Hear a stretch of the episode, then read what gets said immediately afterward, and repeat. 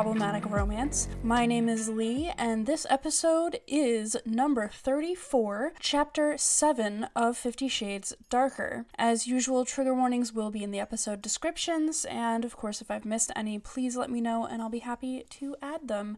Yes, I am back. It's been a while. I'm sorry. Life has been life, you know.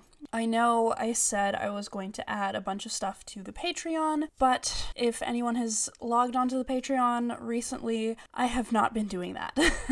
you may have noticed. So I think I'm going to pull back on that so that I can keep up with the content that I am putting out for this podcast. I am still going to have a little bit of, of Patreon stuff going. It's not going away completely, but where I'm just life is changing. Okay, it's things are changing. My schedule my focus is kind of having to shift a little bit. So I'm trying to figure out what is the best way to spend my time around this podcast. So Anyway, that said, let's go ahead and dive into the episode. Chapter 7. Before we start off with the first quote of the episode, remember the last episode ended with Ana placing a bid, the winning bid, in fact, on time in Christian's vacation home in Aspen, was it? Somewhere. And using the money that Christian had given her for her car to win that bid and Christian is very, very upset with her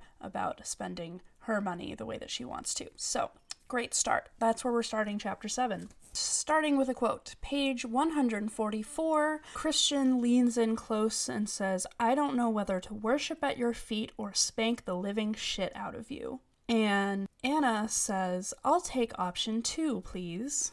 So she is once again asking Christian to spank her. This is the second time in recent chapters that she has actually asked him for a spanking, which on the one hand, hey, you go, girl. Good for you. You're, you know, she's like getting more comfortable with the idea of being spanked as part of her sex life or kink life or whatever. So that's great. I love that for her. And also, I'm going to talk about this a lot more later on in the episode, but they really need to have a longer conversation about that development soonish. So, meanwhile, Christian hears this and immediately forgets why he was mad at her. So, fight averted, I guess, by horny.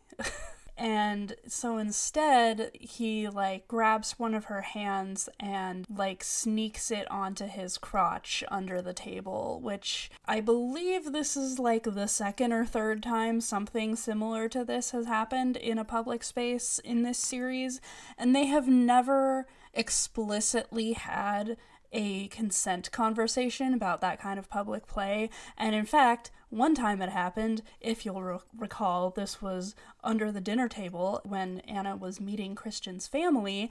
And at that point, Ana was like, mm, No, I'm not comfortable with this, and like rejected him. And he got pissy about it, and they never really talked further about it. So this time, she kind of goes along with it. She's like touching him. It's fun, it's hot, whatever. Nobody can see it. But I would really, really like them to negotiate that at some point because I would really, really like them to negotiate anything ever at some point. Like, please God. So, meanwhile, I don't remember if I said this in the last episode, but at one point, Mia was like, Hey, Ana, do you want to help in the auction? And Ana's like, Sure. No further discussion than that. We don't know what Ana is helping with. Turns out she volunteered herself, or should I say, Mia volunteered her to be part of the first dance auction, which is exactly as cringe as it sounds and possibly even a little bit more cringe than it sounds, but we'll get to that in a moment. So it's 12 young women auctioning off the rights to be the first one of the night to dance with them. Yikes. Bleh. Don't like it. Don't like it already. And it's only gonna get worse. So, yeah, first of all, Ana is, of course, mortified when she finds out that that's what she unknowingly volunteered for because, yeah, knowing what we know about Ana, this is not the kind of thing she probably would have volunteered herself for if she had known. So, again, not great consent getting from anybody in this series. Not loving that. Second of all, just the, you know, the misogyny, the cis het normativity of all of it. You know, the the 12 young women gather on stage to be auctioned off and the MC is like, "Gentlemen, what am I bid?" And I just I almost want to write a fan fiction of like the absolute chaos that would ensue if a woman tried to bid on one of these, you know, first dances because I think it would be hilarious. Probably not going to do that. I might. I don't know. Uh I could be convinced. Oh, and then as the MC is like introducing what's going on, he's like, I have 12 comely and compliant wenches. Yes, that is the exact wording in the book. I wrote it down. Disgusting. Just the absolute worst possible way you could phrase that. Why are they wenches? Why are they comely and compliant? Compliant? Barf. I hate it. I hate all of it. I hate everything about this this is this is the worst. This is awful. So, oh yes, and then because of course it's not done getting worse yet. So Mia as like Mia and Ana are up on stage, Mia is like, "Oh, I hope Christian wins your the bid for your first dance. We don't want a brawl." Yikes. But like, let's be real, folks. We all know that Christian is going to win the bid for Ana's first dance. There is no way in hell he would ever let another man dance with her unsupervised. Excuse me. That would be entirely too chill and healthy of him to ever have the chance of, of doing that. But the idea that his sister is now worried about him starting a physical altercation at this charity ball if he does not get to be the first one to dance with his girlfriend. I mean, we already know everything that we need to know about Christian, but if that doesn't just tell you everything you fucking need to know about this man, holy shit. So Ana's like, What the fuck do you mean? Excuse me? And Mia tells her that Christian used to get in, in physical fights at school a lot. So, but then it stopped at 15 or 16, which is about when he met Mrs. Robinson. Elena. So there's that. But also, both Mia and Ana are kind of like mystified of like, why was he getting in so many fights at school? Might I submit that it could possibly be because of all of the fucking childhood trauma this man experienced. And especially at, you know, 13, 14, 15, when you're in the throes of puberty and every emotion you feel is the biggest emotion you have ever felt in your life, because that's, if you don't remember, that's kind of what it was like to be a teenager. And also, you're being raised as a man in this society. And so basically, anger is the only emotion you're actually allowed to feel. Yeah, my understanding is that it's really fucking common for that to result in physical fights at school from these, you know, children who have been through this kind of trauma that Christian went through. So, not surprising to me at all. And on the one hand, I'm glad that he was able to have kink as an outlet and kind of a therapeutic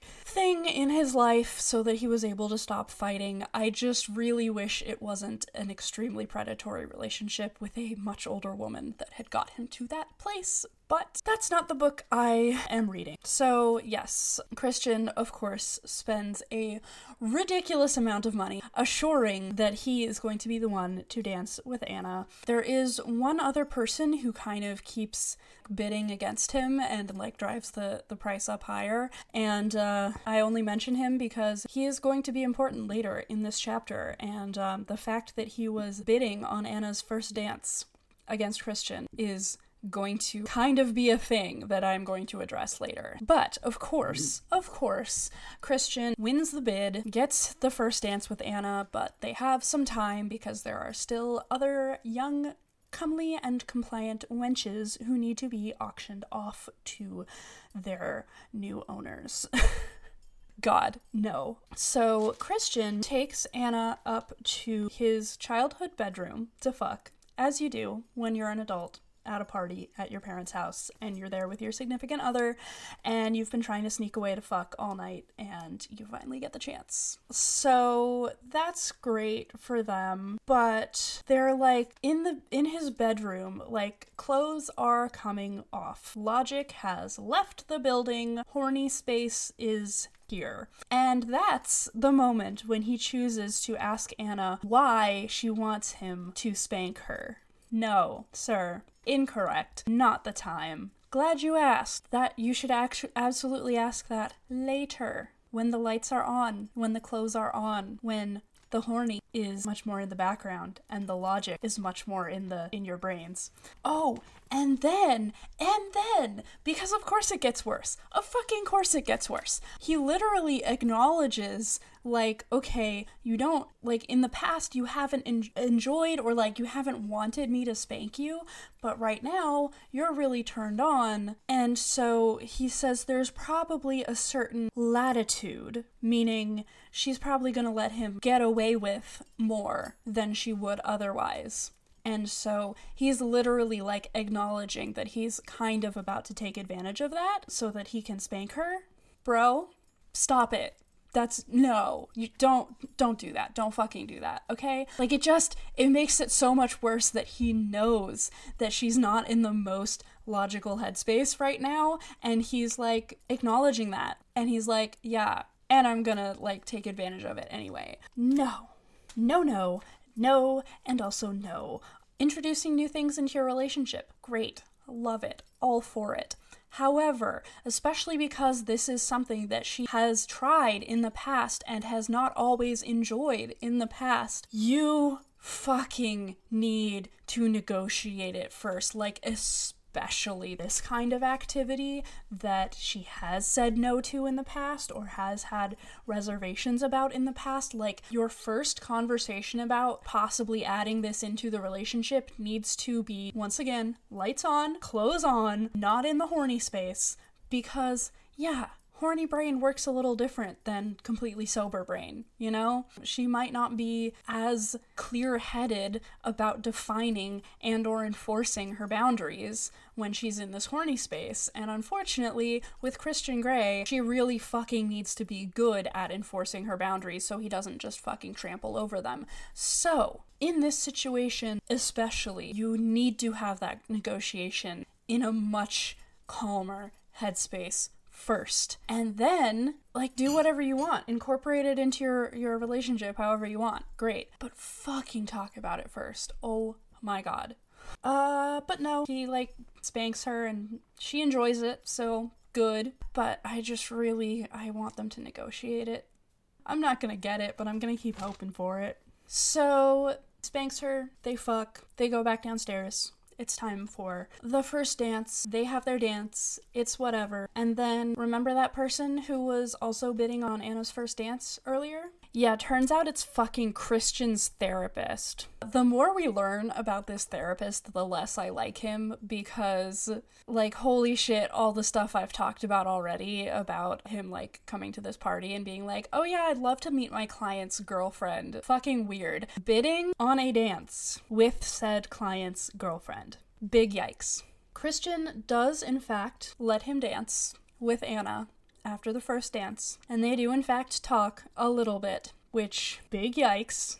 They like don't talk about anything too I don't know, whatever. It's like mostly small talk and then a little bit of like, oh, I wish I could ask you about Christian. Yeah, we don't have enough time to go through what's wrong with Christian. So funny. But then Ana, like at the end of that dance, Ana is like, I feel like I just passed some kind of test. Which, like, okay, your boyfriend's therapist is vetting his partners for him. Big yikes. Don't love that. Don't love that at all. And then Elena finds Ana when she is alone for like half a second away from Christian and confronts her. Because why not? Because this chapter needs more fucking stupid ass drama. And Elena tells her, Oh, Christian is so in love with you, you must know that by now. And Ana still doesn't believe it. Girl, get your shit together. Oh, yeah, that I wrote in my notes importance of matching love languages, which, yes, because, okay, so love languages. If you're not familiar, the Sparks Notes version is there are like quizzes you can take online. Somebody has figured out like five, I think, four or five or six like main love languages, which is basically just like ways that people enjoy showing affection to people in their lives. And it's used a lot when talking about romantic relationships but you really you can have love languages with family members and friends and platonic anyone in your life, really. And so there's like physical touch, there's gift giving, there's quality time together, there's words of affirmation, there's acts of service, which the Kinksters always love. And I, I kind of view them as like astrology signs or like Hogwarts houses. Like they're kind of a useful framework to do some self reflection and see how you like to interact with your, you know, partners and people that you're in relationships with. And also, you know, can be really useful for conceptualizing how your partner does the same thing. But you know, like I my primary love language is physical touch, but also like I ha- in in you know certain capacities I find all of the other love languages really important to me as ways of of expressing my affection and having affection expressed to me. You know, I'm autistic. I fucking love when people like spell it out for me really fucking explicitly and say I like you, I enjoy being in your life or and like having you in my life. I like spending time with you. You're a cool person. Chef's kiss. Love that shit. you know, I absolutely like gift giving, which I think includes, hey, I saw this meme and it made me think of you, so here's a meme. Or, you know, I uh, sending a picture of I here's I know you like dogs and I saw a dog on the street, so here is picture of dog. That absolutely falls under gift giving for me and that's a very important part of my relationships with other people. So, whatever. I don't have to go through all of them, but obviously, you know, you get the idea it's it's useful it's a useful tool but like people are not you know, people don't completely fall into neat little categories like that. Like, you're not going to be able to mold your whole personality or your whole, like, all of your relationships around one single love language that you got in an internet quiz once. Um, but bringing it back to what I was thinking about with this book is like Ana is thinking about how, like Christian has never has not said the words I love you to her. But he has said it in so many other ways. In, you know, buying all these expensive gifts for her and taking her out on dates, which he has never done with another, you know, partner before. And, you know, other things he's said, like, I, you know, I care about you and I don't want to lose you, and all these other things that he has said in the past if you read between the lines, it starts to sound an awful lot like I love you. However, he has not yet said it in a way that Ana is able to hear and take in and understand. And part of that is because Christian is so fucking emotionally constipated and so fucking bad at communicating that he just he's not very clear about anything in this relationship, including the fact that he's fucking in love with her. Part of it is also that Ana is so fucking insecure and so convinced that there is no possible way that Christian could possibly be in love with her.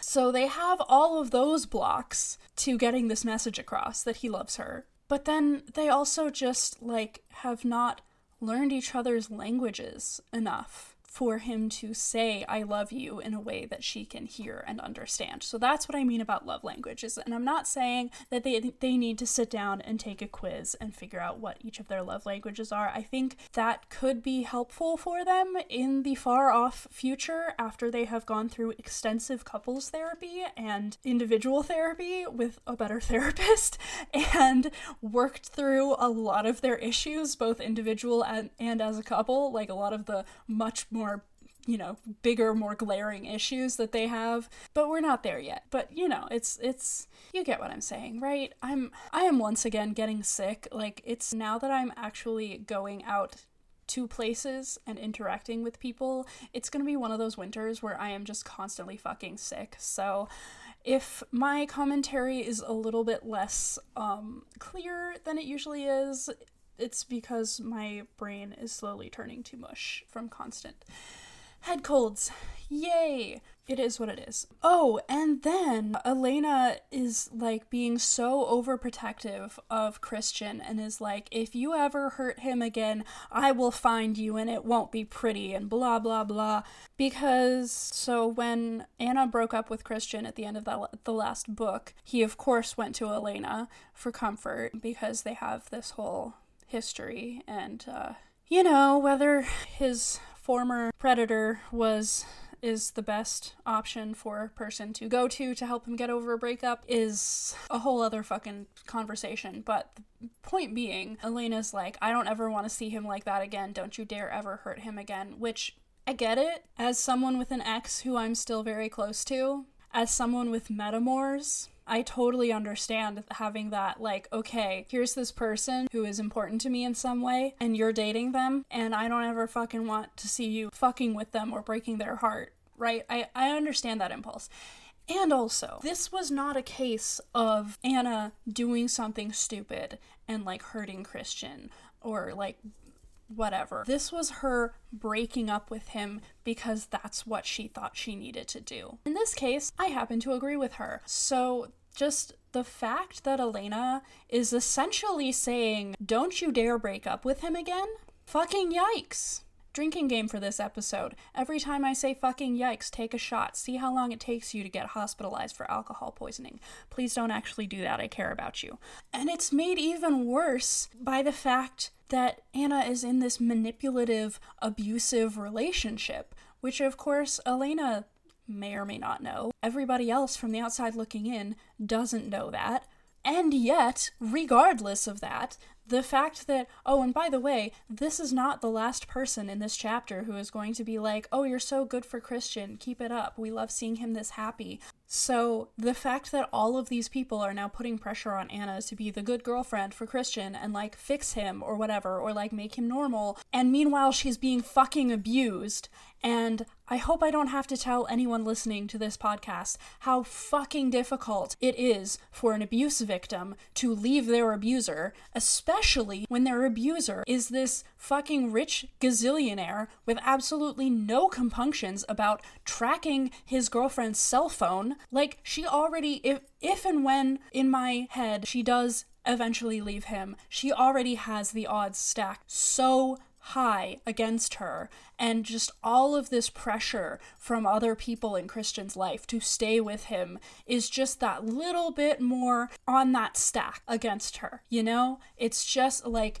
there are much bigger obstacles for her to her leaving obviously but every every little thing on that stack it's not helping her you know? It's it's just keeping her trapped there just that little bit more. So don't love that Oh, yeah. And then Ana finds Christian after she storms out of this, you know, confrontation with Elena and is like, Excuse me, why the fuck is your ex here? Christian's like, She told me she wasn't coming. What does that say about Elena's character? Just saying. So then Christian's dad also pulls Ana aside and is like, Christian looks so great. We love to see him this happy with someone else. And, and we, you know, you're, you've been such a good influence on him. Keep it up. Which, like I just said, once again, don't hurt him. Fix him. Our precious boy. Are you okay? Are you in a good relationship? Is this relationship healthy for you? Who cares? Fix our boy. Fix our golden boy, please. oh, and then Christian reveals that he has made another appointment with this gynecologist that he found to get Ana back on birth control the next day so that he doesn't have to fucking wear condoms anymore. To which Ana is justifiably kind of annoyed that he just did that, made an, a medical appointment for her without consulting her at all. Literally, she's like, Why? Why did you set up the appointment? And he says, Because I hate condoms. Like, literally, I hate him so much. Bro, I don't care. I don't care how much you hate condoms. She gets to figure out her birth control situation. Do you want to go on birth control? Do you want to get a vasectomy? Then you get to control when you are wearing condoms and when you're not. Until then, if the birth control is on her, it's her decision to make, okay? Okay. So Ana says, It's my body. And to which Christian replies, It's mine too. No, it's fucking not, bro. Like, okay, I get it. It's in a relationship. I'm yours, you're mine. It's very romantic and and that kind of feels a little bit like scaled up in a DS dynamic, depending on what your dynamic is. Maybe the submissive does feel a little bit of like, my body belongs to you, my pleasure belongs to you because I'm giving it to you as part of our dynamic. Yes, all of that can be true. And also, as I have said before and will say many times over again, her body is only yours, Christian, in the ways that she decides and consents to give it to you. So, therefore, she has not consented to give you control over her birth control appointments. Therefore, her body is not yours in that way. Her body is not yours to make unilateral decisions about. Her body is yours when she gives it to you. In the context that she gives it to you, in, you know, after negotiation, after consent conversations. But this ain't it, Chief. This very much fucking ain't it.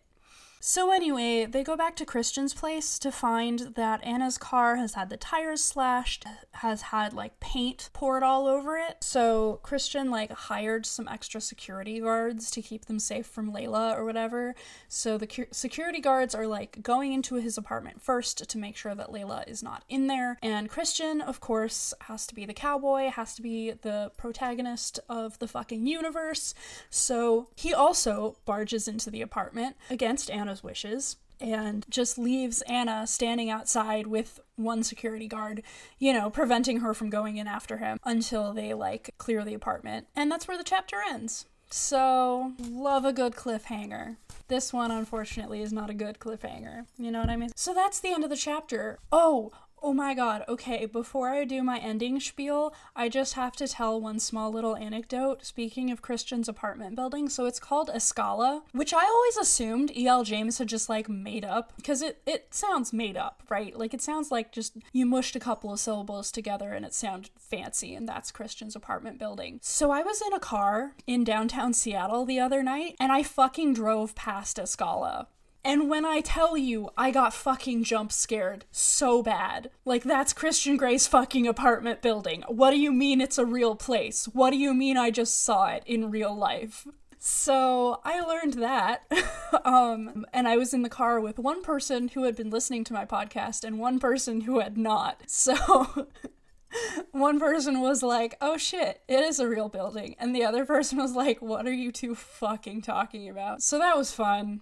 FYI, if anyone's ever in downtown Seattle and wants to find Escala, it exists. It's a place. I don't know why you would want to go there, but you can. So that's that. I will be reorganizing my Patreon soonish, I hope. The plan is to still have the dramatic readings of each chapter, and, you know, once I get back on my actual schedule, to have early release of episodes for subscribers, and probably nothing else at this point because I have a lot of other stuff that I would rather be spending my time on, including making a lot more fucking content for my OnlyFans recently and like doing live camming stuff semi regularly. If you're into that, you can find info on that if you are interested at one of the sites that I am about to name in my outro spiel. Here we go. Thank you so much for listening to me very sick and rambling about this latest chapter. My name is Leigh. You can find my non-sex work social media at allmylinks.com slash Leigh C Artist, and you can find my sex work social media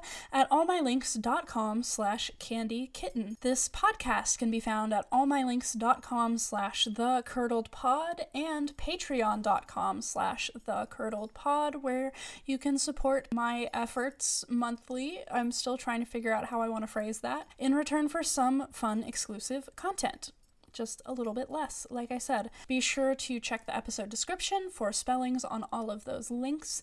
And if you have questions, comments, concerns, or want to make a one time donation not through Patreon, you can get in touch with me at curdledinkpodcast at gmail.com.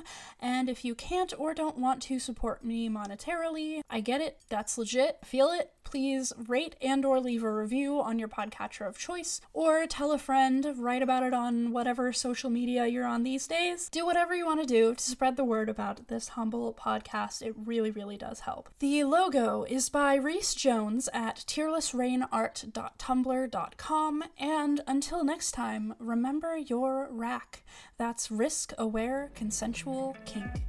I'm gonna go lie down now. Bye